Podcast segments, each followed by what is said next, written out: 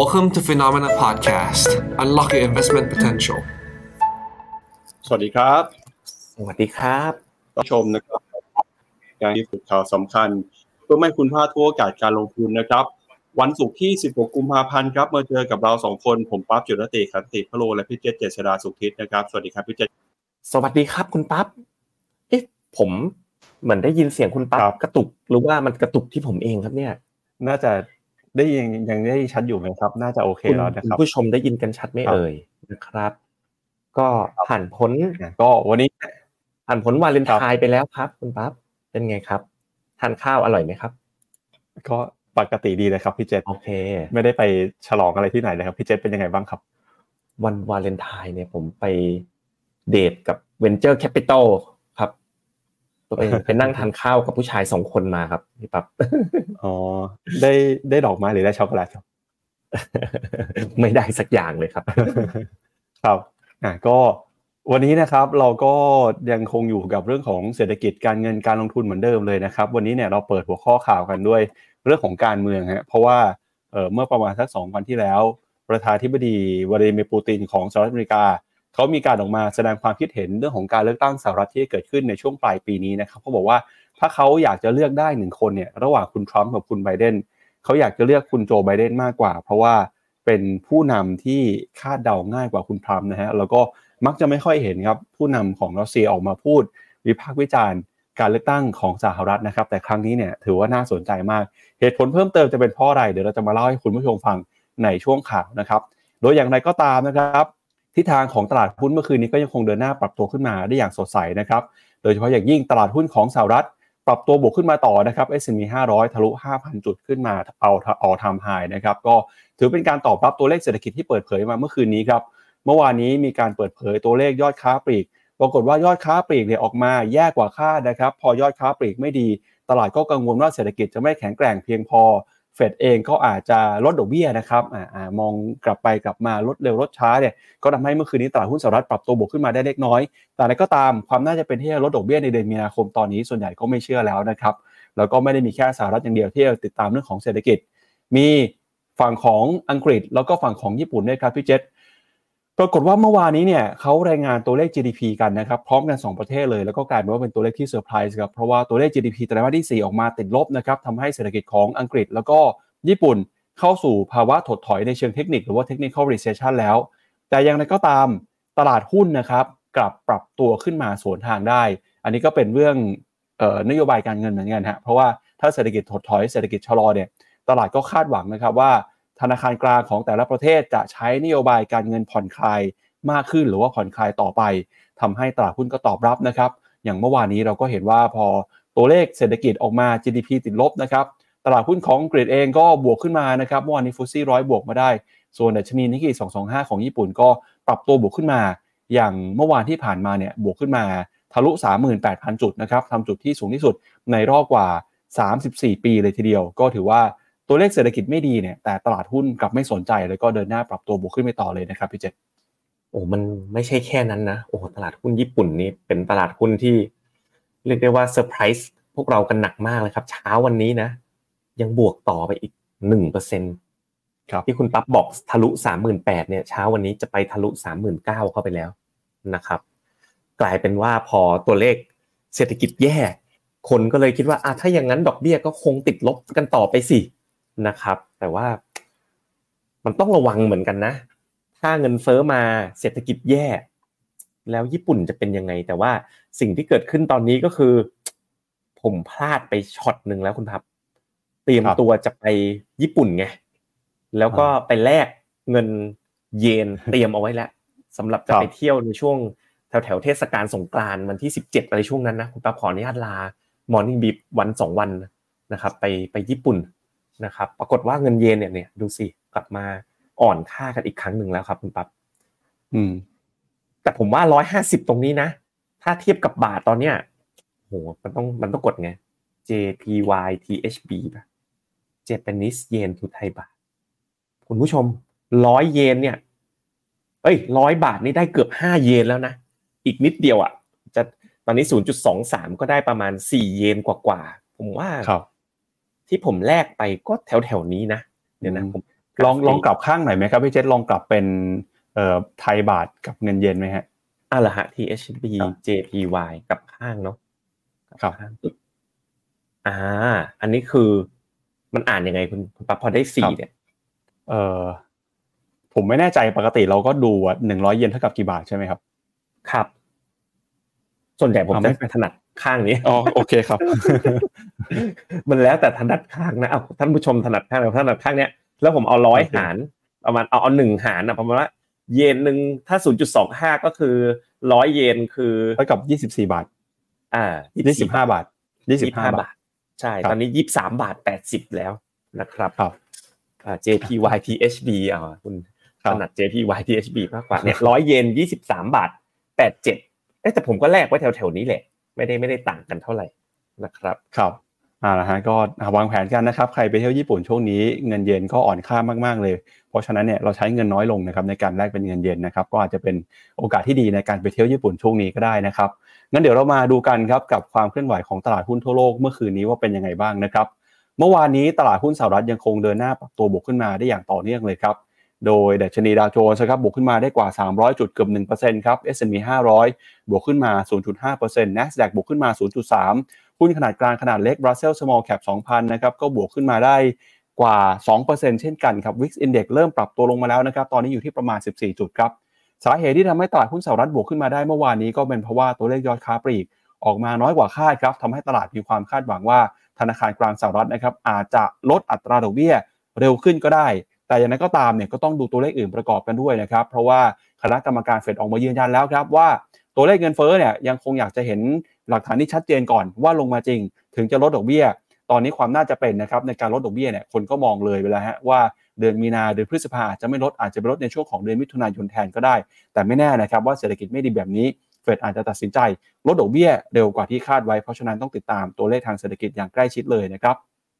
เมื่อวานนี้หุ้นตัวไหนหุ้นประเภทไหนที่ปรับตัวบวกขึ้นมาได้บ้างนะครับก็จะเห็นว่าส่วนใหญ่เนี่ยยังคงเป็นหุ้นในกลุ่มที่เกี่ยวข้องกับเทคโนโลยีครับไม่ว่าเป็นหุ้นของ Meta บวกขึ้นมา 2% นะครับหุ้น Tesla เมื่อวานนี้บวกขึ้นไปได้กว่า 6% เลยทีเดียวหุ้นในกลุ่มพลังงานนะครับกลุ่มน้ำมันปรับตัวตอบรับกับราคาน้ำมันที่บวกขึ้น Exxon Mobil Chevron บวกขึ้นมา 2% กว่าหุ้นในกลุ่มแบงค์นะครับเมื่อวานนี้ก็สดใสครับ Bank of America บวกเกือบ 3% Wells Fargo บวกเกือบ 7% กว่าเลยนะครับ JP Morgan บวก 2% กว่าแต่หุ้น7นางฟ้าบางตัวเนี่ยเริ่มมีแรงขายออกมาแล้วนะครับไม่เป็น Microsoft ติดลบไป 0.7 Google ลบไป 2 Amazon ลบไป 0.7 นะครับอันนี้เป็นความเคลื่อนไหวของตลาดหุ้นสหรัฐครับไปดูต่อนะครับที่ตลาดหุ้นของยุโรปบ้างครับดัชนีตลาดหุ้นยุโรปเมื่อวานนี้ปรับตัวบวกขึ้นมาได้เช่นกันนะครับโดย Eurostock 50 บวกขึ้นมา 0.7% DAX เยอรมนีบวกขึ้นมา 0.6 นะครับ CAC 40 ฝรั่งเศสบวกขึ้นมาได้ 0.8 FTSE 100 อังกฤษแม้ว่าจะเผชิญกับภาวะเศรษฐกิจชะลอตัว Technical Recession แต่ตลาดหุ้นก็บวกขึ้นไปได้ต่อนะครับตอนนี้ตลาดหุ้นของยุโรปเองก็ปรับตัวบวกขึ้นมาได้อย่างต่อเนื่องเลยนะครับโดยจะเห็นว่าหุ้นบางดัชนีเนี่ยดัชนีเยอรมนีแล้วก็ดัชนีตลาดหุ้นฝรั่งเศสนะครับตอนนี้ปิดไปที่จุด All Time High ด้วยฮะเพราะว่าตลาดเองมีความหวังนะครับว่าทางธนาคารกลางยุโรปจะยังคงใช้นโยบายการเงินผ่อนคลายต่อไปนะครับเพื่อเป็นการกระตุ้นเศรษฐกิจหลังจากตัวเลขเศรษฐกิจของหลายประเทศเนี่ยเริ่มเห็นสัญญาณที่ดูชะลอตัวลงไปนะครับแม้ว่าอังกฤษเองจะไม่ได้อยู่ในยูโรโซนเนี่ยแต่เศรษฐกิจก็มีความเชื่อมโยงมีความสัมพันธ์กันครับโดยเมื่อวานนี้นะครับจะเห็นว่าหุ้นในฝั่งของยุโรปนะครับถ้าไปดูEurostock เนี่ยก็จะมีหุ้นบางตัวครับอย่างหุ้นของเรโนนะครับซึ่งเป็นผู้ผลิตในฝั่งของอุตสาหกรรมฝรั่งเศสนะครับราคาก็ปรับตัวบวกขึ้นมาได้กว่า 6% เลยนะครับแล้วก็มีบริษัทอื่นๆนะครับที่รายงานผลประกอบการออกมา LVMH ครับหลังจากรายงานงบไปเห็นการเติบโตที่ดีจากยอดขายในต่างประเทศนะครับเมื่อคืนนี้ราคาหุ้นก็บวกขึ้นไปต่ออีก 1.6% มี AMS นะครับราคาบวกขึ้นไป 2%ช่วงนี้นะครับต้องบอกว่าหุ้นในกลุ่ม Luxury ของยุโรปเนี่ยราคาปรับตัวขึ้นมาได้ค่อนข้างดีในช่วงข่าวนะครับเราจะมีการวิเคราะห์กันด้วยมีนักวิเคราะห์ออกมาบอกว่าเศรษฐกิจสหรัฐที่เติบโตขึ้นมาได้ดีเนี่ยส่งผลนะครับทำให้ยอดขายสินค้าโดยเฉพาะอย่างยิ่งแบรนด์หรูหราได้รับอานิสงส์ปรับตัวบวกขึ้นมาเพราะฉะนั้นนะครับหุ้นที่อยู่ในยุโรปเนี่ยอาจจะไม่ได้อ้างอิงกับเศรษฐกิจยุโรปอย่างเดียวเท่านั้นแต่ได้สัญญาณการเติบโตที่ดีของเศรษฐกิจโลกหุ้นในกลุ่มเหล่าหรูหราแบบนี้อาจจะได้ประโยชน์ไปด้วยนะครับไปดูต่อที่ตลาดหุ้นของเอเชียบ้างครับเปิดมาแล้วเช้าวันนี้นะครับดัชนี Nikkei 225 ของญี่ปุ่นยังคงเดินหน้าปรับตัวบวกขึ้นมาได้อย่างต่อเนื่องในเช้านี้บวกขึ้นไปเกินกว่า 1% นะครับมาอยู่ที่ 38,640 จุดครับเป็นการปรับตัวขึ้นมาทำจุดสูงสุดในรอบ34ปีแล้วก็หุ้นเอเชียเช้านี้ส่วนใหญ่ยังสดใสบวกขึ้นมาเช่นกันนะครับออสเตรเลียนิวซีแลนด์บวกครับหุ้นจีนยังปิดอยู่นะครับเนื่องจากเทศกาลตรุษจีนปิดถึงวันนี้นะครับแล้วก็จะไปเปิดอีกครั้งนึงคือวันจันทร์เลยฮะหยุดไป1สัปดาห์เต็มๆเลยเดี๋ยวมาลุ้นกันว่าจะเป็นยังไงหางเส็งฮ่องกงนะครับเมื่อวานนี้บวกขึ้นมาได้หุ้นไทยครับเมื่อวานนี้ก็บวกขึ้นมาเช่นกันบวกขึ้นมาได้ 2.16 จุดนะครับ 0.16% มาปิดที่ระดับ 1,387 จุดหุ้นไทยที่บวกขึ้นมาได้เมื่อวานนี้ก็มีแรงหนุนมาจากหุ้นในกลุ่มค้าปลีกนะครับหลังจากที่รายงานผลประกอบการอย่างหุ้นของ CP Extra ก็บวกขึ้นมาได้เกือบ 10% เลยนะครับทำให้หุ้นของ CP All หุ้นในกลุ่มค้าปลีกตัวอื่นก็ได้อานิสงส์ปรับตัวบวกขึ้นไปด้วยคอสปีเกาหลีใต้นะครับบวกมา 0.6% หุ้นอินเดียนะครับบวกขึ้นไปต่อ 0.3% แล้วก็หุ้นของเวียดนามนะครับเมื่อวานนี้ก็กลับมาซื้อขายแล้วก็กลับมาเปิดอยู่ในแดนบวกได้เช่นกันนะครับอันนี้ก็เป็นความเคลื่อนไหวของตลาดหุ้นเอเชียนะครับก็เดี๋ยวชวนพี่เจษไปดูภาพของตลาดหุ้นหน่อยครับไปดูกันหน่อยว่าตลาดหุ้นเป็นยังไงบ้างแล้วก็ที่น่าสนใจนะครับคือดัชนีจาการ์ตาคอมโพสิตนะครับหลังจากที่เมื่อวานนี้เนี่ยมีการรายงานผลการเลือกตั้งกันไป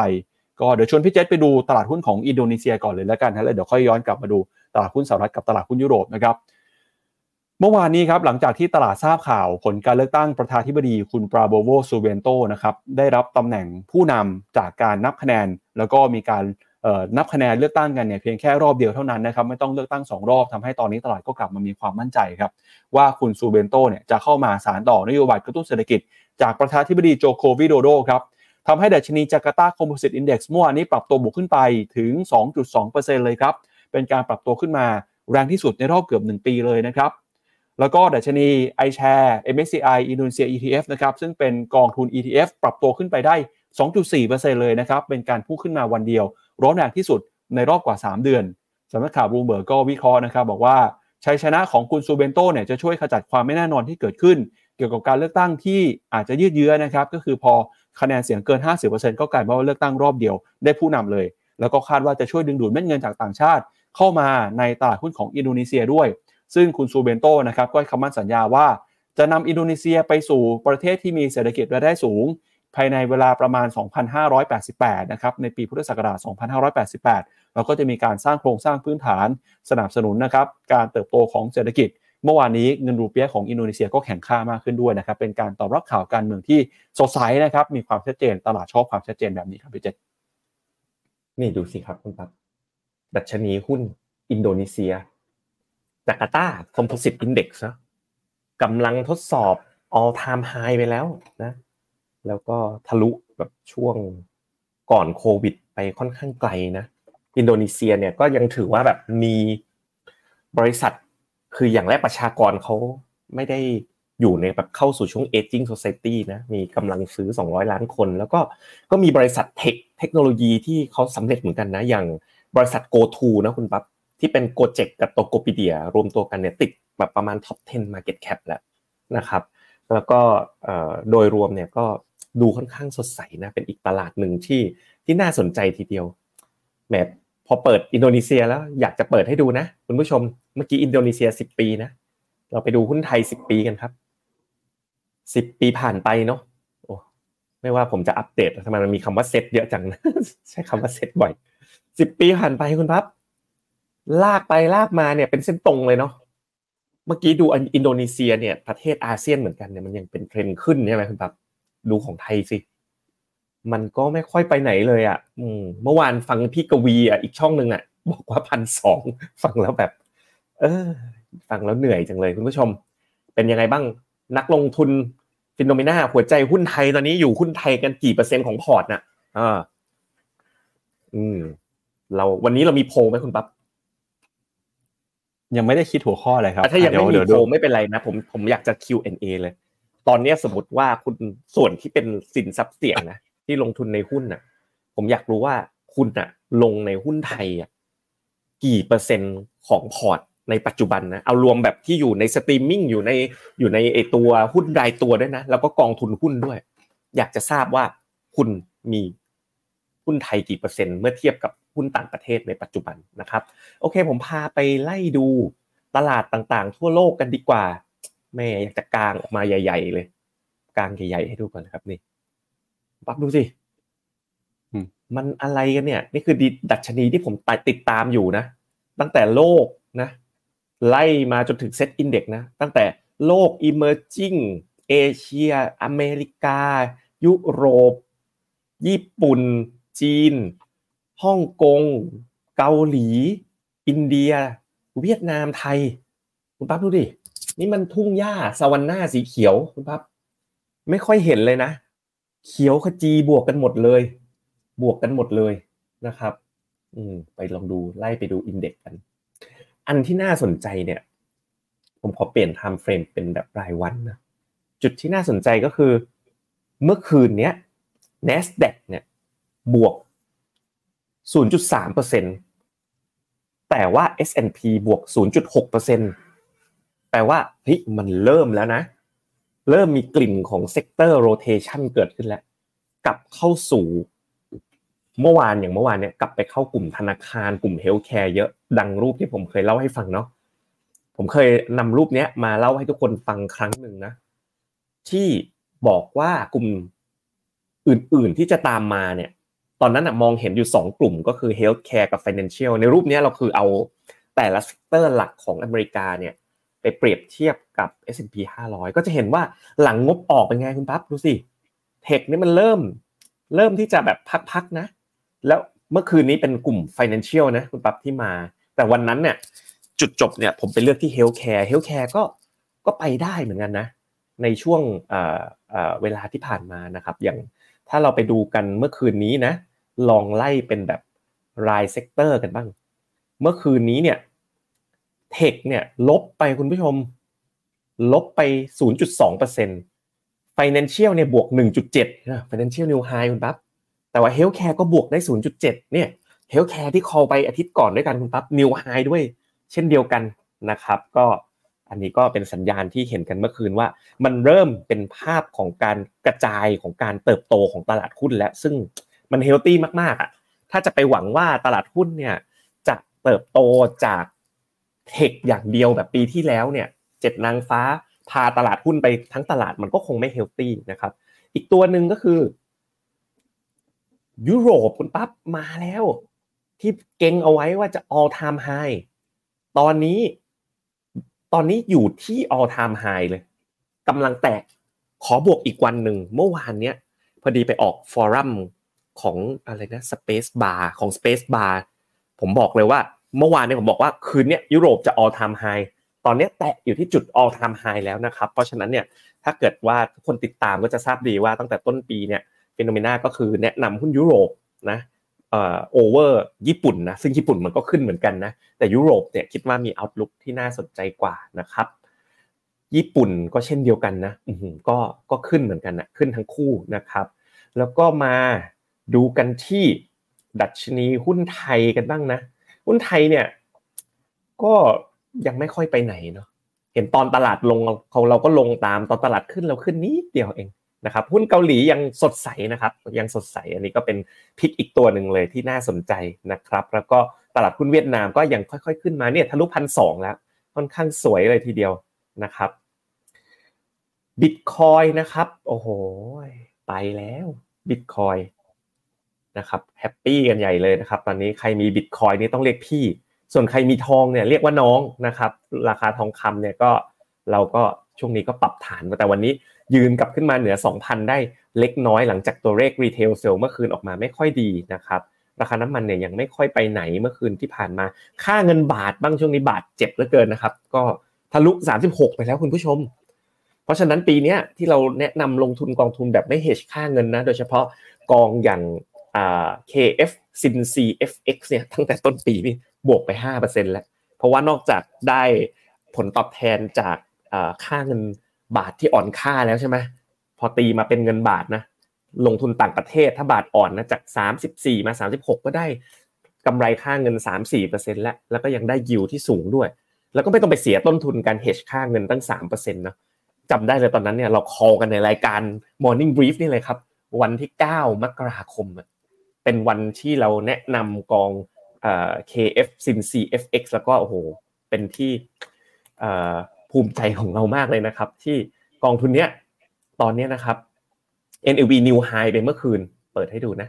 NAV เนี่ยนิวไฮไปเมื่อคืนที่ 10.55 นะครับเมื่อวานเนี่ยบวกไปวันเดียว 1.5%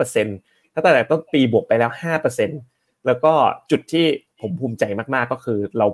เล่ากองทุนเนี้ยอยู่ที่เดียวเลยนะไม่เคยเล่าที่อื่นเลยเล่าที่รายการ Morning Brief นะครับหลังจากวันที่9มกราคมเนี่ยที่เราเล่านะครับวันนั้นเนี่ย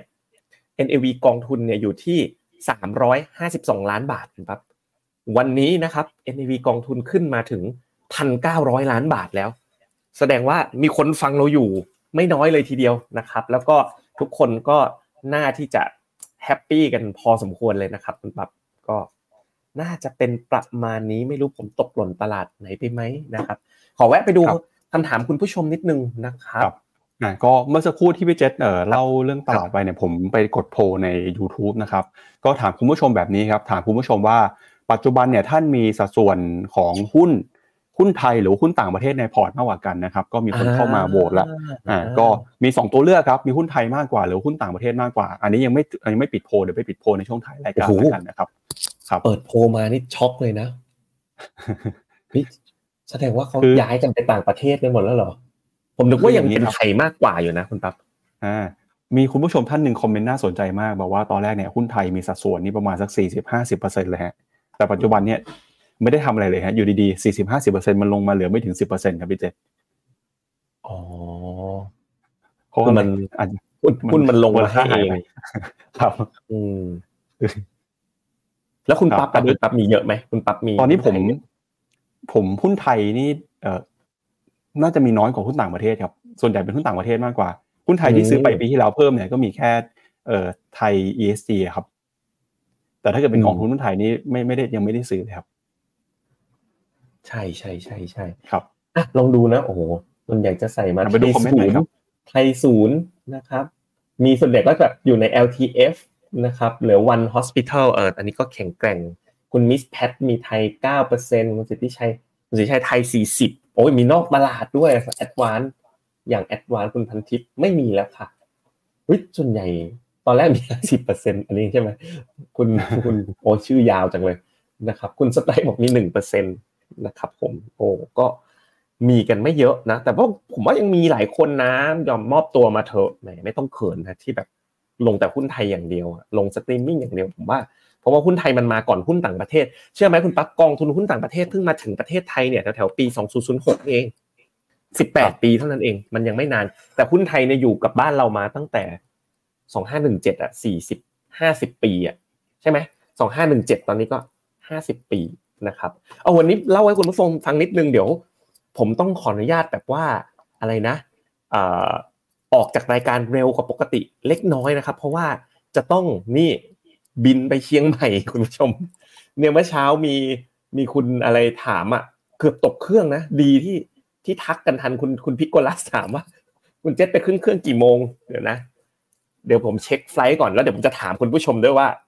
ผมมีเวลามอร์นิ่งบรีฟได้ถึงกี่โมงบ้านผมอยู่แถวๆบางว่าราชพฤกษ์เนาะแต่ถ้าผมกะเดี๋ยวจะอยากรู้เหมือนกันว่าผมกะผิดหรือเปล่าแต่ผมกะกับคุณปั๊บไว้ว่า 8:50 เนี่ยต้องออกจากบ้านไปขึ้นเครื่องที่ดอนเมืองนะครับเพราะว่าจะไปออนทัวร์กันที่เชียงใหม่เจ้านะครับมองให้ขาดโอกาสลงทุนนะครับที่เชียงใหม่นะจัดกันแบบเน้นๆแน่นอนมีใครอยู่เชียงใหม่บ้างอากาศมันยังหนาวอยู่มั้ยนะต้องเตรียมเสื้อหนาวหรือเปล่าตอนนี้ผมไม่ได้เตรียมเลยนะครับไม่เตรียมเสื้อหนาวสักตัวเลยเพราะว่าเช้านี้ตื่นมาแล้วอากาศมันร้อนนะครับผมโอเคครับผมไปเลยครับคุณปั๊บลุยครับก็ย้ำอีกครั้งนึงฮะเมื่อวานนี้เรามีการเปิดตัวโปรโมชั่นนะครับสำหรับคนที่วางแผนจะซื้อกองทุนช่วงนี้ครับเป็นโปรโมชั่นอั่งเปาครับเดี๋ยวชวนพี่เจษ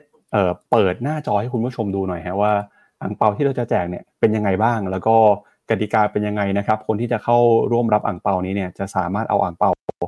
ฟินไปทำอะไรได้บ้างฮะกับโปรโมชั่นนี้นะครับเฮงๆรับปีมังกรแจกอั่งเปาฟรี 10,000 ฟินนะครับเริ่มแจกกันแล้วตั้งแต่เมื่อวานนี้15กุมภาพันธ์จนถึง29กุมภาพันธ์ซึ่งคุณผู้ชมนะครับสามารถเอาฟินเนี่ยไว้ไปแลกส่วนลดค่าธรรมเนียมในการซื้อกองทุนได้สูงสุดถึง 20,000 บาทเลยนะครับเข้าไปดูข้อมูลสแกน QR Code ที่หน้าจอได้ครับครับผมก็อั่งเปา24นะมันจะมีที่กรอกโค้ดน่ะอยู่2ที่ก็คือไปกรอกโค้ดคือเข้าไปที่หน้าโปรไฟล์นะแล้วก็โปรโมชั่นทั้งหมดแต่ต้องใส่โค้ดด้วยก็คืออั่งเปา24แล้วก็เหมือนเดิมนะครับ ให้นักลงทุนPhenomenaประมาณ 150,000 คนที่อยู่ด้วยกันนะครับใครที่เปิดบัญชีใหม่ไม่ได้นะต้องเปิดบัญชีก่อนแล้วค่อยมากรอกโค้ดเพราะฉะนั้นอันเนี้ยสำหรับนักลงทุนที่ไม่ได้เป็นนักลงทุนPhenomenaเปิดบัญชีวันเนี้ยก็ยังทันเพราะว่าโปรเนี้ยนะครับให้ถึงวันอธิกะสุรทิน29กุมภาพันธ์เป็นวันสุดท้ายโดยคุณเนี่ยช่วงนี้ตลาดการลงทุนเนี่ยมันสดใสจริงๆบอกเลยว่ามกราคมเนี่ยPhenomenaนะยอดขายกองทุนเยอะมากๆที่สุดในรอบ2ปีกว่าๆเลยแบบน้ำตาจะไหลจริงๆคุณปั๊บเพราะว่ามันอะไรนะมันอยู่อย่างยากแค้นมา2ปีเต็มๆนะมกราคมที่ผ่านมานี่ออกมาเยอะเราก็เลยรีบออกโปรโมชั่นมาเพราะว่าตอนเนี้ยการมีฟินเนี่ยแล้วนำไปใช้ในการแคชแบ็กเนี่ยมันสร้างประสบการณ์ทำให้มันสนุกด้วยนะแบบได้คูปองอารมณ์เหมือนใช้ Shopee อ่ะแล้วมันก็ทำให้การซื้อกองทุนนะที่มีค่าฟรีอ่ะมันถูกกว่ามันได้แคชแบ็กอ่ะเหมือนได้แคชแบ็กน้ำมันเหมือนซื้อเหมือนใช้บัตรเครดิตแล้วได้แคชแบ็กอ่ะเพราะฉะนั้นส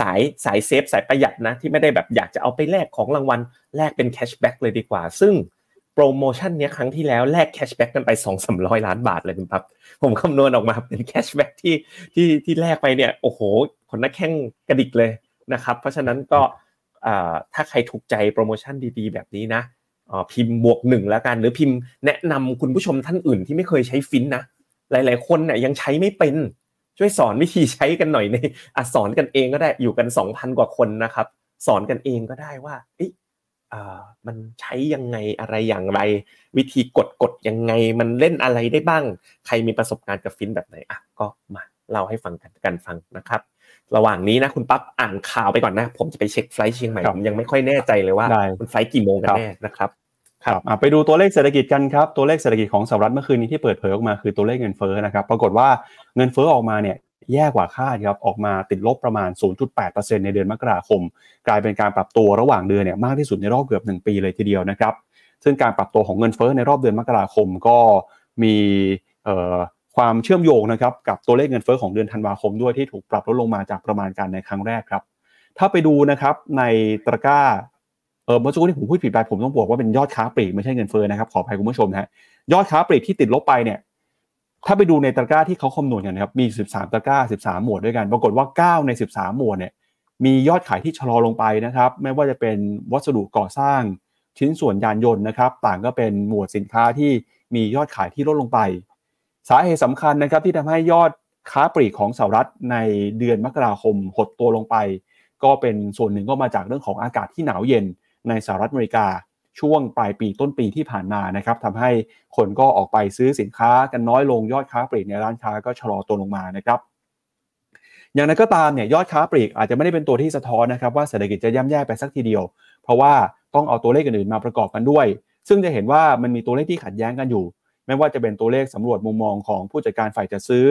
ตัวเลข manufacturing survey นะครับที่ต่างชี้ไปในทิศทางที่เห็นการเติบโตที่ดีของเศรษฐกิจสหรัฐไม่ว่าจะเป็นภาคการก่อสร้างนะครับหรือแม้กระทั่งความเชื่อมั่นของการก่อสร้างบ้านเนี่ยก็ทำจุดสูงสุดในรอบประมาณ6เดือนครับ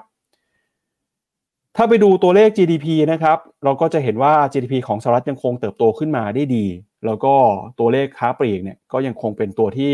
สะท้อนนะครับให้เห็นถึงการเติบโตของการจับจ่ายใช้สอยของผู้บริโภคแม้ว่าเดือนล่าสุดเนี่ยจะลดลงไปบ้างก็ตามนะครับพอตัวเลขยอดค้าปลีกออกมาเห็นการปรับตัวลงมามากกว่าที่ตลาดคาดการเอาไว้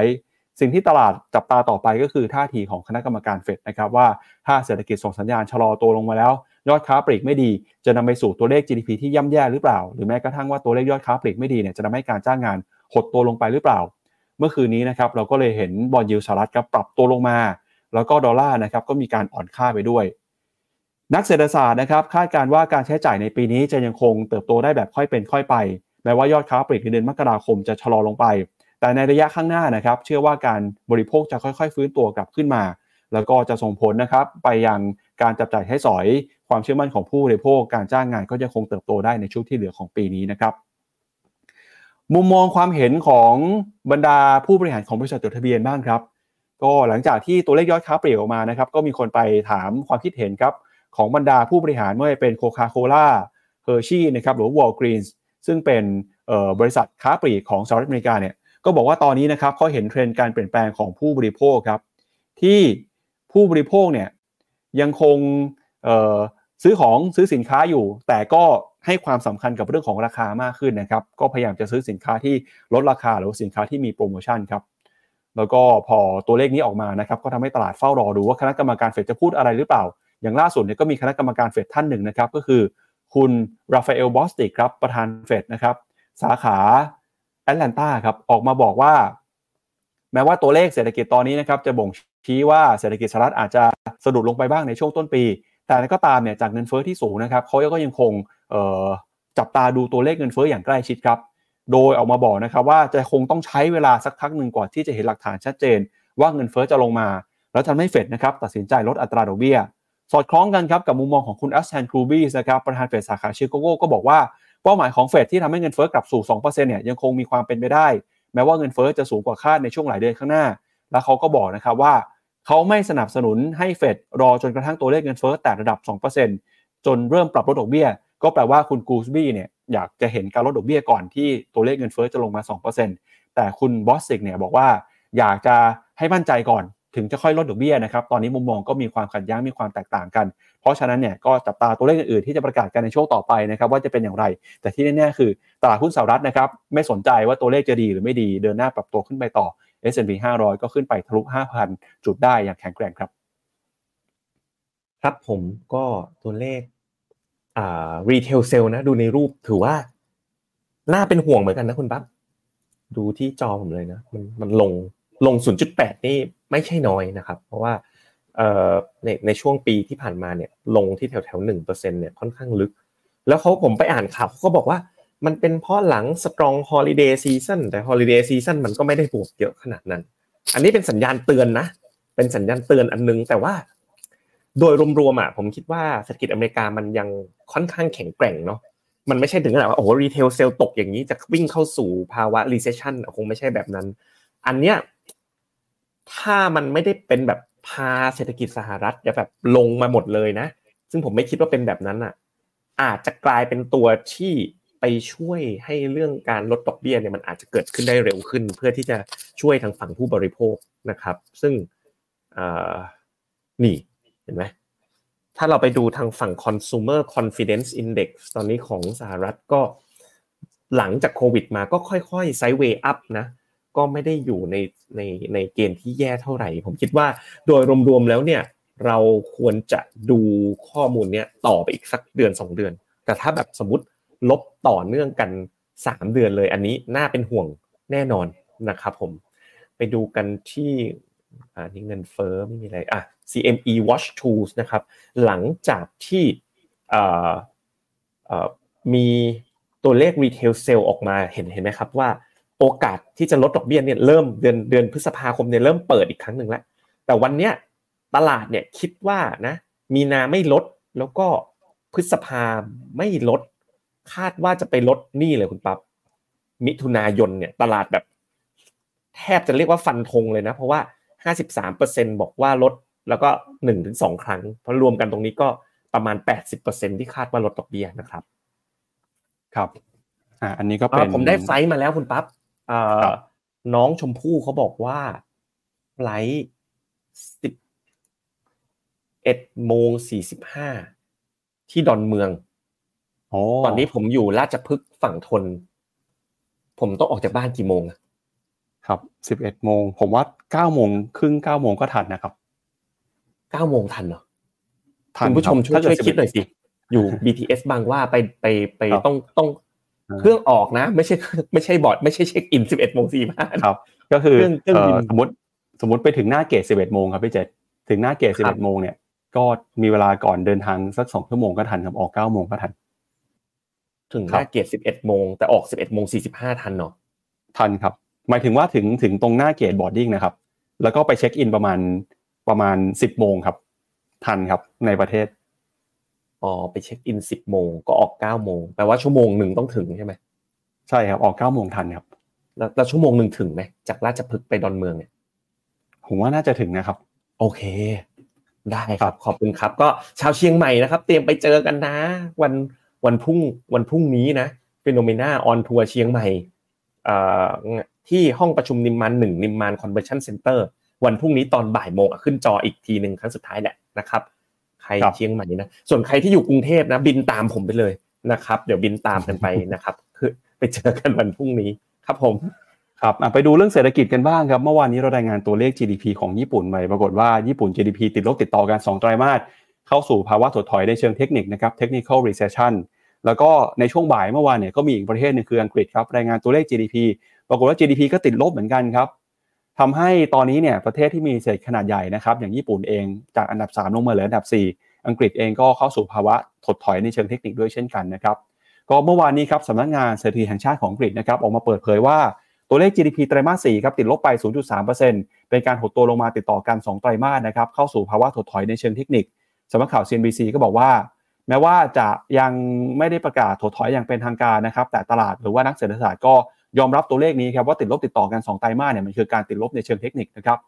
ก่อนหน้านี้ครับนักเศรษฐศาสตร์ของรอยเตอร์คาดการณ์ว่าตัวเลข GDP ไตรมาส4ของอังกฤษอาจจะหดตัวเพียงแค่ประมาณ 0.1% เท่านั้นแต่ออกมาติดลบเนี่ยคือลบไป 0.3 ก็คือมากกว่าคาดนะครับโดยสำนักงานสถิติของอังกฤษระบุว่าภาคส่วนหลักทั้ง3ส่วนนะครับหดตัวลงมาทั้งหมดเลยครับไม่ว่าจะเป็นภาคบริการติดลบไป 0.2 ภาคการผลิตนะครับหดตัวลงไป 1% แล้วก็ภาคการก่อสร้างติดลบไป 1.3% ครับแล้วก็ตลอดทั้งปี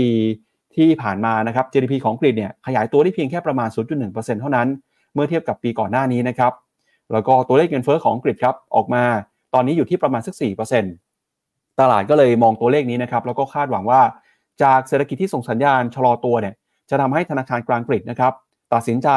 ใช้มาตรการกระตุ้นเศรษฐกิจหรือว่าลดดอกเบี้ยเร็วขึ้นนะครับเพื่อทำให้เศรษฐกิจฟื้นตัวไม่เข้าสู่ภาวะถดถอยอย่างยืดเยื้อแล้วก็กลายเป็นความหวังนะครับให้ตลาดหุ้นเนี่ยก็ปรับตัวบวกขึ้นมาด้วยนะครับช่วงนี้น่าจับตาครับว่าหลายประเทศที่ประกาศตัวเลขเศรษฐกิจไม่ดีเศรษฐกิจถดถอยนะครับทั้งในฝั่งของญี่ปุ่นเองที่ประกาศก่อนหน้านี้ปีที่ผ่านมาก็มีบางช่วงที่เยอรมันเนี่ยเข้าสู่ Technical Recession ด้วยแต่กลายเป็นว่าตลาดหุ้นเนี่ยไม่ร่วงลงไปเลยตลาดหุ้นกลับเดินหน้าปรับตัวบวกขึ้นไปด้วยซ้ำเพราะว่าคาดหวังนะครับว่าถ้าเศรษฐกิจไม่ดีจะเห็นมาตรการกระตุ้นเศรษฐกิจออกมาตลาดก็เลยปรับตัวตอบรับไม่สนใจตัวเลขที่แย่ครับพี่เจษครับผมแต่ว่าโอ้โหเนาะตลาดหุ้นก็ไม่ได้ไปในทางเดียวกันเลยนะตลาดหุ้นอังกฤษก็ขึ้นเอาแต่ว่าพอเราดูตัวเลขเงินเฟ้อเนี่ยอังกฤษนี่มีความกลืนไม่เข้าคายไม่ออกเหมือนกันนะคุณปั๊บเพราะว่าตัวเลขเงินเฟ้อเนี่ยก็ออกมายังสูงอยู่เนาะแต่ว่าเศรษฐกิจเนี่ยกลายเป็นว่าเข้าสู่ recession ไปเป็นที่เรียบร้อยแล้วเนี่ยถูกไหมอังกฤษตามญี่ปุ่นไปแล้วคุณผู้ชมเมื่อวานนี้เห็นพี่แบงค์เล่าข่าวว่าญี่ปุ่นเนาะเข้าสู่ recession เศรษฐกิจหดตัวจนเจออินเดียแซงขึ้นไปแล้วใช่ไหมฮะเป็นอันดับ3ใช่ไหมฮะแล้วก็นี่อังกฤษก็ลบ 0.1 กับลบ 0.3 ครับญี่ปุ่นโดนเยอรมนีแซงครับพี่เจษโดนเยอรมนีแซงขออภัยครับโดนเยอรมนีแซงนะครับแล้วก็อังกฤษนี่ก็ยังลบติดกันนะ2ไตรมาสเหมือนกันนะครับมันย้อนแย้งกันนะจะมีพี่อเมริกาเนี่ยที่แข็งกว่าเขาเพื่อนเลยนะครับก็ถ้าดู projected growth ของ IMF ในปีนี้ก็คือการคาดการณ์การเติบโตเนี่ยโหอเมริกาตอนนี้กลายเป็น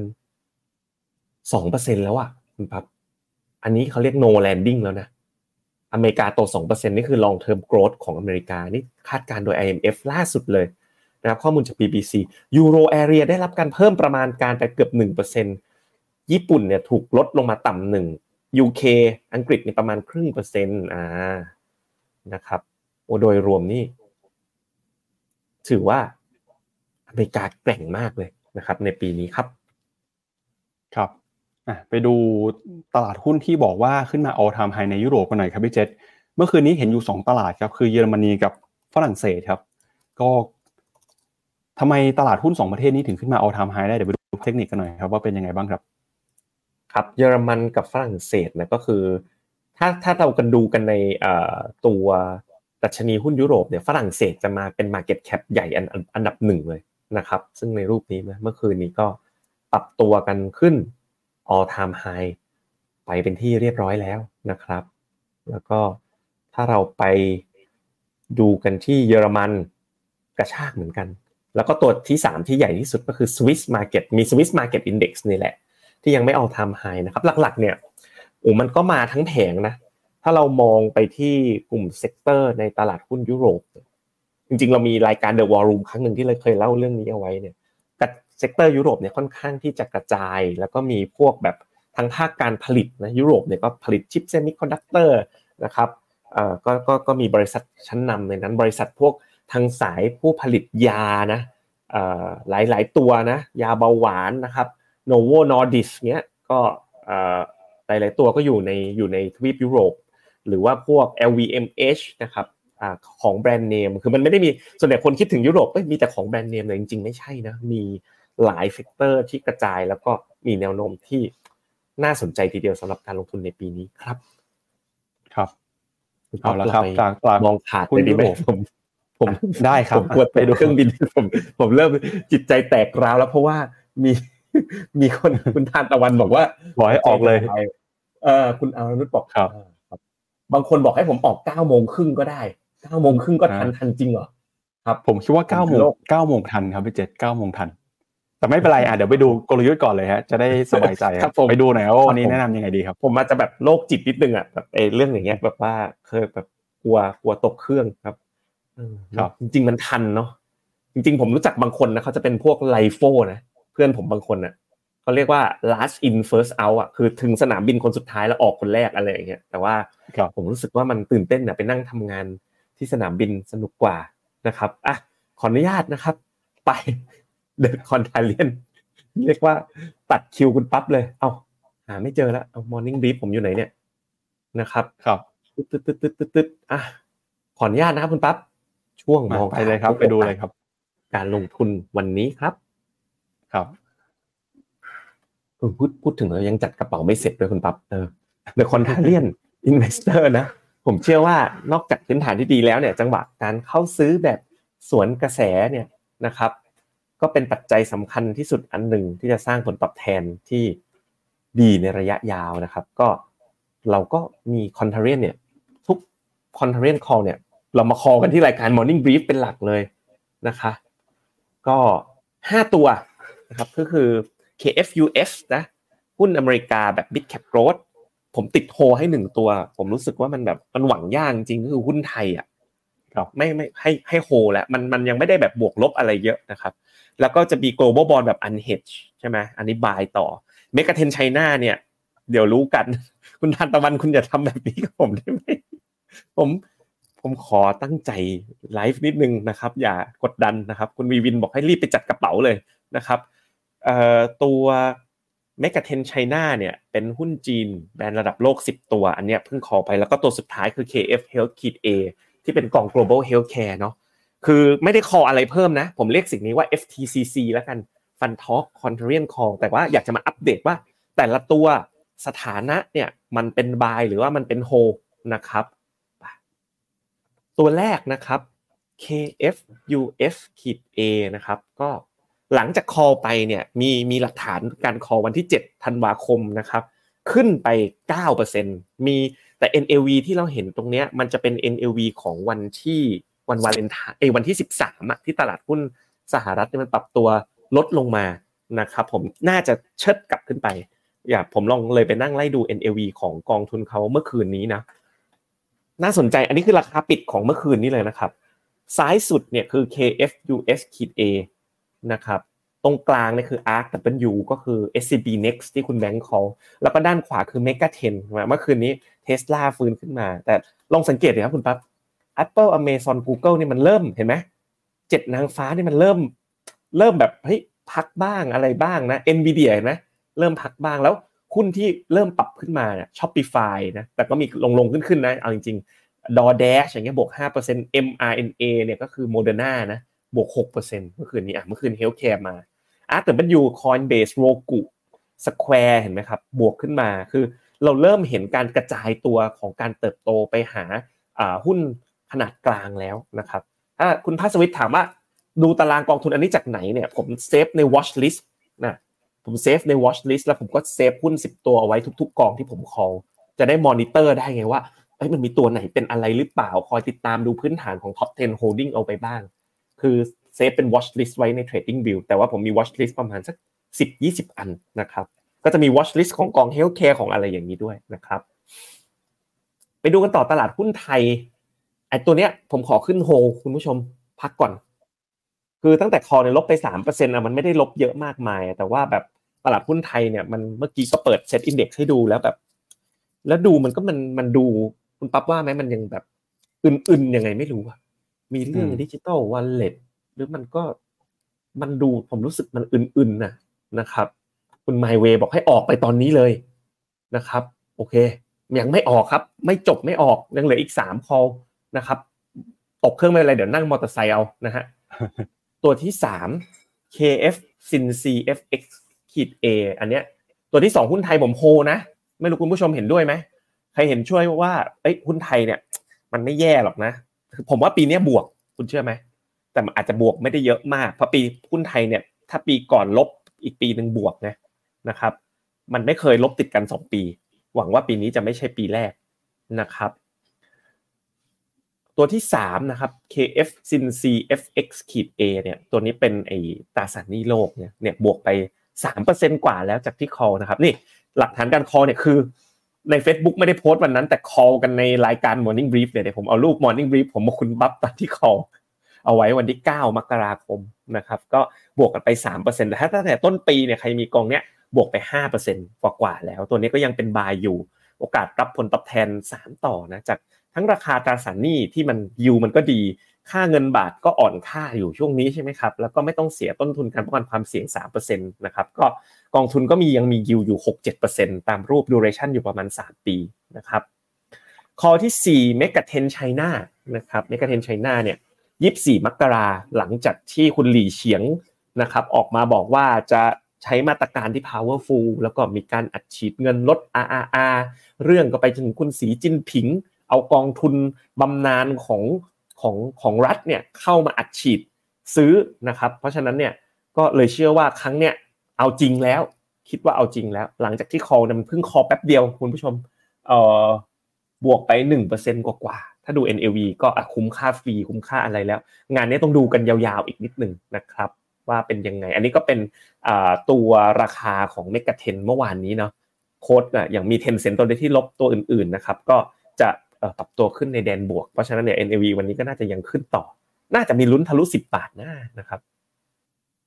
นี่ไงที่คุณหลี่เฉียงเนี่ยให้สัญญาณมาวันที่จันทร์ที่22มกราคมเนี่ยผมก็ตัดมาจาก Morning Brief เหมือนกันนะครับแล้วก็ PE ของห่างเส็งก็ยังอยู่ที่ประมาณ7เท่านะครับเพราะฉะนั้นเนี่ย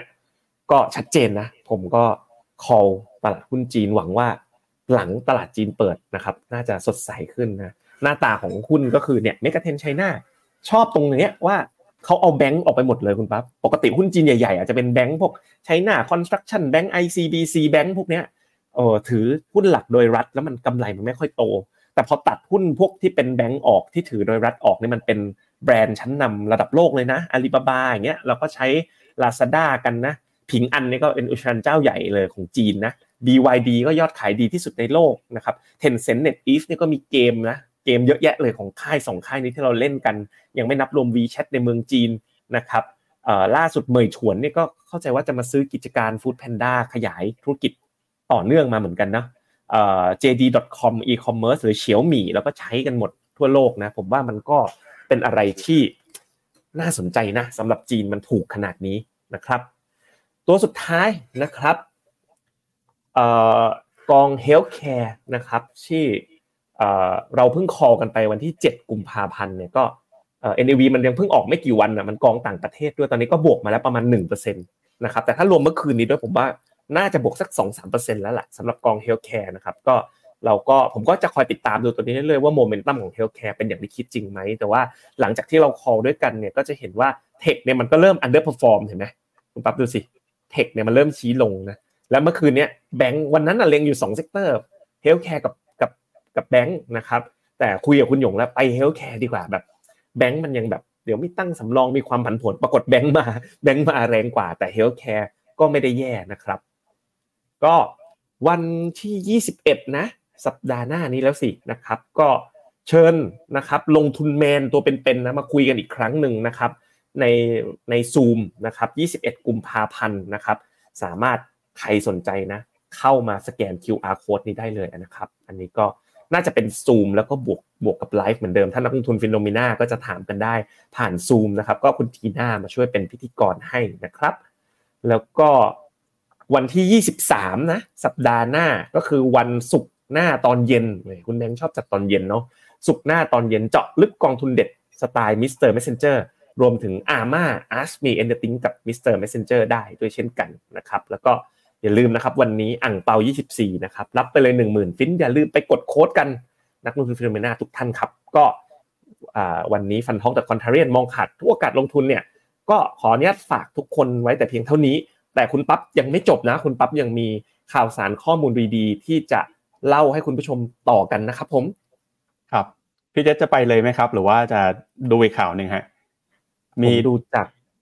อีกข่าวเรื่องอะไรอ่ะอีกข่าวนึงเรื่องชาวสวนเหมือนกันนะพี่เจตข่าวนี้พี่เจตน่าจะชอบเพราะว่าน่าจะมองเหมือนกันเดี๋ยวช่วยฟังอีกข่าวนึงด้วยเดี๋ยวขอคอมเมนต์พี่เจตหน่อยว่าเป็นยังไงอีกข่าวนึงก็ได้คุณฮาชิบะบอกว่าต้องรีบเก็บกระเป๋าโดยเร็วนะครับแล้วก็คุณดอยอินเวสเตอร์นะบอกให้เอาเป๋าตังค์ไปให้พร้อมเสื้อผ้าไปซื้อเอาที่นู่นพี่เจตกระตุ้นเศรษฐกิจขึ้นทางด่วนแถวราชพฤกษ์โอเคครับผมครับไปดูคุณไมเคิลเบอร์รี่หน่อยฮะบิ๊กช็อตฮะก็คือคนที่เป็นชาวเรียกว่าเป็นชาวสวนนะครับคอนทราเรียนอย่างแท้จริง เพราะว่าเขามีชื่อเสียงโด่งดังในช่วงของแฮมเบอร์เกอร์ไครซิสเนี่ยที่เขาไปเก่งว่าตลาดหุ้นแล้วก็ตลาดอสังหาริมทรัพย์จะฟองสบู่แตกแล้วก็ปรากฏว่าเขาก็คาดเดาได้อย่างถูกต้องนะครับทำให้เขามีชื่อเสียงโด่งดังมาตั้งแต่ตอนนั้นครับมาดูบิ๊กช็อตใหม่ของเขาหน่อยนะครับในรอบนี้คือตลาดหุ้นจีนครับปรากฏว่าล่าสุดเนี่ยกองทุนที่เขาบริหารจัดการอยู่นะครับคือคอยแมเนจเมนต์นะครับมีการเพิ่มสัดส่วนหุ้นจีนครับเข้าไปติดท็อป 10 นะครับมีอยู่2ตัวด้วยกันก็คือ Alibaba กับ JD.com ครับอย่าง Alibaba เนี่ยเขาบอกเพิ่มสัดส่วนการถือครองขึ้นมามากกว่า 50% จากช่วงก่อนหน้านะครับแล้วก็ทำให้ทั้ง Alibaba แล้วก็ JD.com นะตอนนี้ JD.com เนี่ยเป็นหลักทรัพย์ที่มีการถือครองเป็นอันดับที่2ของ Square Asset Management ที่เขาบริหารจัดการอยู่ด้วยนะครับแม้ว่าในช่วงที่ผ่านมาครับหุ้นของจีนหุ้นเทคโนโลยีจีนเนี่ยจะปรับตัวลงมาอย่างรุนแรงมูลค่า market cap หายไปนะครับ 6-7 ล้านล้านเหรียญจากจุดพีคในปี 2021 แต่ตอนนี้ปรากฏว่าเริ่มมีนักลงทุนที่เป็นชาวสวนนะครับคอนทราเรียนบางคนเนี่ยเริ่มกลับเข้ามาสะสมตลาดหุ้นจีนแล้วไม่ได้มีแค่คุณไมเคิลเบอร์รี่อย่างเดียวนะครับมีกองทุนด้วยนะครับอย่าง GW&K Investment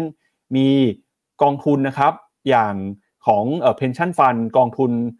บำเหน็จบำนาญของแคนาดาเนี่ยเขาก็บอกมีการเพิ่มสัดส่วนการถือครองหุ้นของ Alibaba ไปด้วยแต่นั้นก็ตามนะครับก็ต้องบอกว่าเป็นชาวสวนนะเพราะว่าบางคนเนี่ยยังเชื่อว่าหุ้นจีนยังน่ากังวลอยู่อย่างเมื่อวานนี้เราเคยเอาข้อมูลให้ดูนะครับที่ไปถาม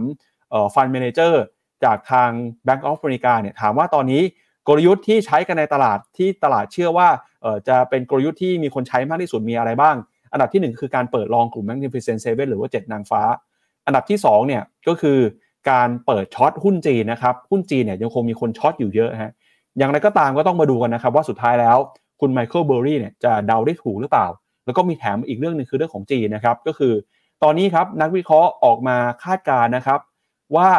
หุ้นในกลุ่มชิปเซ็ตของจีนครับอาจจะเป็นกลุ่มที่ได้ประโยชน์จากสงครามการค้าก็ได้เพราะว่าสหรัฐการที่สหรัฐแบนไม่มีการส่งชิปเซ็ตไปให้จีนเนี่ยทำให้จีนนะครับจำเป็นต้องใช้ชิปเซ็ตที่ผลิตในประเทศมากขึ้นโดยคาดการณ์ว่าในปี 2025 ครับจีนจะมีสัดส่วนการใช้ชิปเซ็ตที่ผลิตในประเทศคิดเป็นสัดส่วนประมาณ 75% มาจากconsumption ในประเทศนะครับก็อาจจะทำให้หุ้นในกลุ่มชิปเซ็ตของจีนปรับตัวบวกขึ้นมาจากความไม่แน่นอนแล้วก็สงครามการค้าครั้งนี้ก็ได้อันนี้ก็เป็นชาวสวนคนดังของโลกนะครับมาดูพี่เจตบ้างนะพี่เจตมองยังไงบ้างครับนี่ผมไปแกะมาให้เลยดูแบบนี้ตื่นเต้นกว่าคุณครับ hedgefollow.com top 50 Scion มันอ่านว่า Scion ป่ะคุณครับ Scion Asset Management นี่ Alibaba ถืออยู่ 5.8 ล้านดอลลาร์คิดเป็น 6% ของพอร์ตนะครับขยายให้อีกหน่อยนึงมันได้แค่นี้แหละนะแล้วก็ JD.com 6% ที่เหลือก็จะมี Oracle City Group Alphabet อะไรก็ไปตามเรื่องเนาะแต่ไอ้ position ที่เขาแบบลองช็อตๆอันนี้เราคงไม่ทราบได้แต่ก็แม่ผมเนี่ยถ้าผมเป็นคอนทราเรียนเนี่ยพี่ไมเคิลเบอร์รี่นี่ก็น่าจะเป็นเขาเรียกว่าอะไรนะเป็นหนึ่งในเทพคอนทราเรียนคนหนึ่งนะของโลกเนาะถูกบ้างผิดบ้างนะแต่ก็เห็นแล้วชาวสวนแบบผมก็อุ่นใจนะการที่มีไมเคิลเบอร์รี่มาเทคโพซิชันลองหุ้นจีนไปด้วยกันนะครับเพราะฉะนั้นก็น่าสนใจทีเดียวอุ้ยแต่เดี๋ยวก่อนมันมี average buy price ให้ด้วยคุณปั๊บด้านขวาคุณปั๊บดูดิครับตอนนี้เขาขาดทุนอยู่นะเขาซื้อเร็วไปไมเคิลเบอร์รี่อ่ะ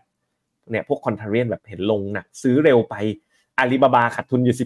12% JD.com ขาดทุนอยู่ 24% เนี่ยแปลว่าเราอ่ะคอลช้าดีกว่าคุณปั๊บที่เราเพิ่งคอลไปหลังจากคุณหลี่เฉียงกระตุ้นเนาะมันชัวร์กว่าแต่ว่าคุณไมเคิลเบอร์รี่เนี่ยเขารอไม่ค่อยเป็นไงเขาแบบว่าพอมันลงดึกลงดิ่งจัดแล้วเขาก็จัดเลยนะครับอีกตัวหนึ่งที่เขามีซิตี้กรุ๊ปเยอะเนาะเนี่ยดูสิบวกไป 16% แล้วเนี่ยดูสิเขาเป็นชาวสวนชัดเจนเลยนะมีเฮลท์แคร์ด้วยคุณปั๊บมีเฮลท์แคร์มีแบงค์เห็นไหมแต่กลับมีหุ้นเทคน้อยแปลว่าชาวสวนเขาจะเป็นอย่างเงี้ยเขาจะไปรอตัวที่มันไม่ค่อยขึ้นแล้วก็ซื้อไปครับก็ประมาณนี้ครับคุณผู้ชมทุกคนคุณปั๊บผมไปเก็บกระเป๋าให้เรียบร้อยแล้วก็ได้ครับเดินทางก่อนนะครับก็วันนี้ผมไปก่อนคุณปั๊บอยู่ส่งคุณผู้ชมมาด้วยนะครับผมไปก่อนนะครับสวัสดีครับสวัสดีครับพี่เจษครับ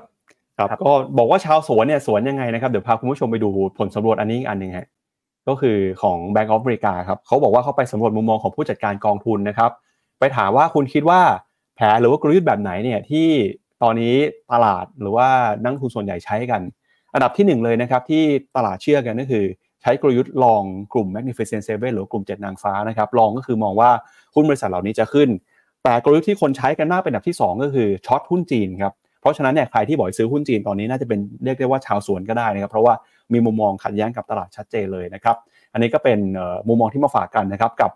พอร์ตสถานะการลงทุนของ Scion Asset Management ของคุณ Michael Burry ที่ได้ชื่อว่าเป็น Big Shot นะครับเป็นคนที่เป็นชาวสวนเป็นนักทุนชื่อดังของโลกครับไปดูต่อนะครับอีกเรื่องนึงครับที่เราเอามาพาดหัวในวันนี้ก็คือเรื่องของรัสเซียครับไม่ค่อยเห็นบ่อยนักนะครับที่ผู้นำของรัสเซียจะออกมาวิพากษ์วิจารณ์เรื่องการเลือกตั้งของสหรัฐอเมริกาแต่ล่าสุดเนี่ยประธานาธิบดีวลาดิเมียร์ปูตินของรัสเซียออกมาบอกครับว่ารัสเซียอยากจะเห็นประธานาธิบดีโจไบเดนครับชนะการเลือกตั้งในสมัยที่2เพราะว่าคุณโจไบเดนเนี่ยมีประสบการณ์และสิ่งที่สำคัญเลยนะครับที่คุณปูตินพูดก็คือคุณโจไบเดนคาดเดาได้ง่ายกว่าคุณโดนัลด์ทรัมป์ครับแม้ว่ารัฐบาลของปูตินนะครับจะไม่เห็นด้วยกับนโยบายต่างๆที่คณะรัฐบาลสหรัฐทำอยู่ในปัจจุบันก็ตามผู้นำของรัสเซียก็บอกว่าคุณโจไบเดนนะครับมีประสบการณ์มากกว่าคาดเดาได้ง่ายกว่าแล้วก็เป็นนักการเมืองรูปแบบเก่าแล้วก็เมื่อผู้สื่อข่าวถามเรื่องของผู้สมัครสหรัฐนะครับว่าคนใดเนี่ยที่คิดว่าดีสำหรับรัสเซียคุณปูตินก็ตอบแต่เพียงว่าเราจะต้องทำงานร่วมกับผู้นำสหรัฐคนใดก็ตามที่ชาวอเมริกันให้ความเชื่อถือนะครับนอกจากนี้ครับประธานาธิบดีปูตินยังได้กล่าวถึงความเห็นที่ไม่ลงรอยกันระหว่างเขากับไบเดนด้วยนะครับในบทสัมภาษณ์ระบุว่าเขาเชื่อว่าจุดยืนของคณะทำงานในชุดปัจจุบันของคุณโจไบเดนเนี่ยมีข้อบกพร่องแล้วก็ข้อผิดพลาดอย่างมากแต่เขาก็ย้ำนะครับว่าได้บอกเรื่องนี้กับประธานาธิบดีโจไบเดนไปแล้วซึ่งบทสัมภาษณ์นี้นะครับก็ถือเป็นการกล่าวถึงประธานาธิบดีโจไบเดนแบบที่ไม่เคยเห็นมาก่อนเลยครับเนื่องจากโจไบเดนเนี่ยเป็นผู้ที่กล่าววิพากษ์วิจารณ์ปูตินออกมาแล้วก็มาที่เขาออกมาวิจารณ์คุณปูตินนะครับเรื่องของการทำสงครามโดยในการหาเสียงเมื่อค่ำวันพุธนะครับอดีตประธานาธิบดีทรัมป์เนี่ยก็ดูเหมือนว่าจะยอมรับนะครับว่าคุณปูตินเนี่ยอาจจะไม่ค่อยชื่นชอบเขาสักเท่าไหร่นักโดยความเห็นของประธานาธิบดีรัสเซียครั้งนี้ถือเป็นครั้งแรกเลยนะครับที่ออกมาพูดถึงการเลือกตั้งประธานาธิบดีสหรัฐที่กำลังจะเกิดขึ้นในปลายปีนี้ซึ่งก็มีแนวโน้มครับว่าจะเป็นการแข่งขันระหว่างประธานาธิบดีโจไบเดนและอดีตประธานาธิบดีโดนัลด์ทรัมป์โดยคู่ชิงตำแหน่งนี้นะครับเป็นช่วงเวลาที่ความสัมพันธ์ระหว่างรัสเซียกับชาติตะวันตกตึงเครียดมากขึ้นเรื่อยๆหลังจากที่มีการเปิดฉากสงครามระหว่างรัสเซียกับยูเครนนะครับแล้วก็ประเด็นที่ยูเครนแล้วก็ NATO เนี่ยที่คุณปูตินออกมาพูดตลอดนะครับว่าได้มีการส่งทหารเข้าไปในยูเครนเพื่อปกป้องผู้ที่เป็นปฏิปักษ์กับรัสเซียเนี่ยก็บอกว่าสมาชิก NATO นะครับเป็นการทำสิ่งที่ไม่รับผิดชอบซึ่งทางรัสเซียเองก็กำลังจะหาทางในการตอบโต้นะครับก็ถือว่าเป็นสีสันนะครับเรื่องของการเมืองการเลือกตั้งที่มักจะเห็นไม่บ่อยนักกับการที่ผู้นำของชาติที่ถือได้ว่าเป็นคู่ขัดแย้งเนี่ยออกมาวิพากษ์วิจารณ์การเลือกตั้งของสหรัฐที่กำลังจะเกิดขึ้นนะครับก็ถือว่าเป็นสีสันที่เราอยากจะให้คุณผู้ชมจับตากันที่อยากจะเห็นนะครับว่าแล้วต่อไปเนี่ยทางสหรัฐเองทางรัสเซียเองเขาจะมีการพัฒนาความสัมพันธ์หรือเปล่าถ้าหากว่าสุดท้ายแล้วนะครับใครได้เป็นผู้นำทางรัสเซียจะมีท่าทีต่อการเลือกตั้งในครั้งนี้อย่างไรนะครับอันนี้ก็เป็นประเด็นในเรื่องของรัสเซียแล้วก็มาปิดท้ายกันนะครับกับเรื่องของตลาดหุ้นไทยบ้างครับหลังจากที่เมื่อวานนี้หุ้นไทยซื้อขายกันอยู่ในกรอบแคบๆนะครับในช่วงบ่ายที่ผ่านมาเนี่ยก็มีประเด็นนะครับที่คุณเศรษฐาทวีสินออกมาพูดนะครับเรื่องของมาตรการ Digital Wallet หลังจากที่มีการประชุมบอร์ดกันไปนะครับก็ปรากฏว่ายังคงมีความไม่ชัดเจนอยู่นะครับเรื่องของมาตรการ Digital Wallet ว่าจะสามารถออกได้เมื่อไหร่ แล้วก็ระหว่างนี้เนี่ยจะมีการพูดคุยมีการหารือกับคณะกรรมการอย่างไรนะครับเดี๋ยวมาปิดท้ายกันกับข่าวนี้นะครับโดยเมื่อวานนี้นะครับคุณเศรษฐาทวีสินนายกรัฐมนตรีแล้วก็รัฐมนตรีว่าการกระทรวงการคลังนะครับออกมาเปิดเผยหลังจากที่เป็นประธานการประชุมคณะกรรมการนโยบายเติมเงิน 10,000 บาทผ่านระบบ Digital Wallet นะครับบอกว่าที่ประชุมเนี่ยได้มีการรับทราบมติข้อหารือของกรรมการกฤษฎีกาแล้วก็ข้อเสนอแนะของปปช.แล้วนะครับโดยได้มีการมอบหมายให้ฝ่ายเลขานุการทำงานไปรวบรวมข้อเท็จจริงตามข้อสังเกตต่างๆแล้วก็มอบหมายให้โครงการกระทรวงDEนะครับรับฟังความคิดเห็นด้วยโดยที่ประชุมก็มีมติแต่งตั้งอนุกรรมการ2คณะนะครับทั้งอนุกรรมการเพื่อป้องกันการผิดเงื่อนไขหลักเกณฑ์ของโครงการนะครับตามที่ปปช.มีการเสนอมาแล้วก็คณะกรรมการชุดที่2นะครับก็คือคณะกรรมการรวบรวมข้อเท็จจริงความคิดเห็นต่างๆโดยจะเริ่มทำงานทันทีแล้วก็มีกรอบทำงานประมาณ30วันครับเมื่อเสร็จสิ้นแล้วเนี่ยก็จะมีการประชุมบอร์ดใหญ่ Digital Wallet อีกครั้งหนึ่งแล้วก็พอมีการประชุมเสร็จแล้วนะครับก็จะเสนอเรื่องไปให้ครม.ครับโดยในระหว่างการพูดคุยนะครับก็มีคนสอบถามว่ามาตรการนี้จะสามารถออกได้โดยเร็วหรือเปล่าหรือว่าจะล่าช้าไปคุณเศรษฐาก็ย้ำนะครับว่าจะรวบรวมความคิดเห็นให้ครบถ้วนรอบด้านก่อนที่มีการตัดสินใจซึ่งอาจจะมีความล่าช้าแต่ก็จำเป็นนะครับที่ต้องพิจารณาความคิดเห็นหรือมีผู้สื่อข่าวถามครับว่าไทม์ไลน์เนี่ยจะเปลี่ยนไปไหมจะมีการเปลี่ยนแปลงแหล่งเงินกู้หรือเปล่าหรือว่าจะต้องใช้งบประมาณของปี68คุณเศรษฐาก็บอกว่าอาจจะยังไม่ถึงขนาดนั้นนะครับตอนนี้เนี่ยขอดูข้อสรุปแล้วก็ข้อเสนอของคณะกรรมการที่ไปทำงานเพื่อสรุปรายละเอียดมาก่อนนะครับเพราะฉะนั้นตอนนี้คือ Digital Wallet มีความชัดเจนแค่ไหนต้องรออีก30วันครับอีก30วันเนี่ยให้คณะอนุกรรมการไปรวบรวมข้อเท็จจริงแล้วก็ประชุมบอร์ดกันอีกครั้งนึง130วันนะครับถึงจะทราบว่าไทม์ไลน์เรื่องของ Digital Wallet จะเป็นอย่างไรที่แน่ๆนะครับก็คือตลาดเองเนี่ยก็มีความคาดหวังครับว่าโครงการ Digital Wallet จะเข้ามาทำให้ตลาดหุ้นไทยฟื้นตัวขึ้นมาได้แต่ต้องบอกว่ามาตรการที่พูดคุยกันออกมาหลังจากที่ตลาดหุ้นไทยปิดไปแล้วนะครับเพราะฉะนั้นเนี่ยเดี๋ยวเราต้องมาดูฮะว่าสุดท้ายแล้วตลาดหุ้นไทยวันนี้เปิดมาจะตอบรับนะครับเรื่องของทิศทางแล้วก็มาตรการ Digital Wallet ที่รัฐบาลออกมาเปิดเผยล่าสุดยังไงนะครับก็ถือว่าเป็นประเด็นนะครับที่เรามานำเสนอกันทั้งในประเทศแล้วก็ต่างประเทศนะครับขอบพระคุณคุณผู้ชมที่ติดตามรายการของเราวันนี้นะครับก็รายการของเราลาไปก่อนนะครับวันจันทร์กลับมาเจอกันใหม่วันนี้ผมแล้วก็พี่เจษนะครับแล้วก็ทีมงานสวัสดีครับในโลกของการลงทุนทุกคนเปรียบเสมือนนักเดินทางคุณหลักเป็นนักเดินทางสายไหนการลงทุนทุกรูปแบบเคยลองมาหมดแล้วทั้งกองทุนหุ้นพอร์ตแต่ก็ยังมองหาโอกาสใหม่ๆเพื่อผลตอบแทนที่ดีขึ้นแต่ไม่รู้จะไปทางไหนให้ Phenomena Exclusive บริการที่ปรึกษาการเงินส่วนตัวที่พร้อมช่วยให้นักลงทุนทุกคนไปถึงเป้าหมายการลงทุนสนใจสมัครที่ fino.me/phenomena-exclusive หรือ line@phenomenaport คำเตือนผู้ลงทุนควรทำความเข้าใจลักษณะสินค้าเงื่อนไขผลตอบแทนและความเสี่ยงก่อนตัดสินใจลงทุน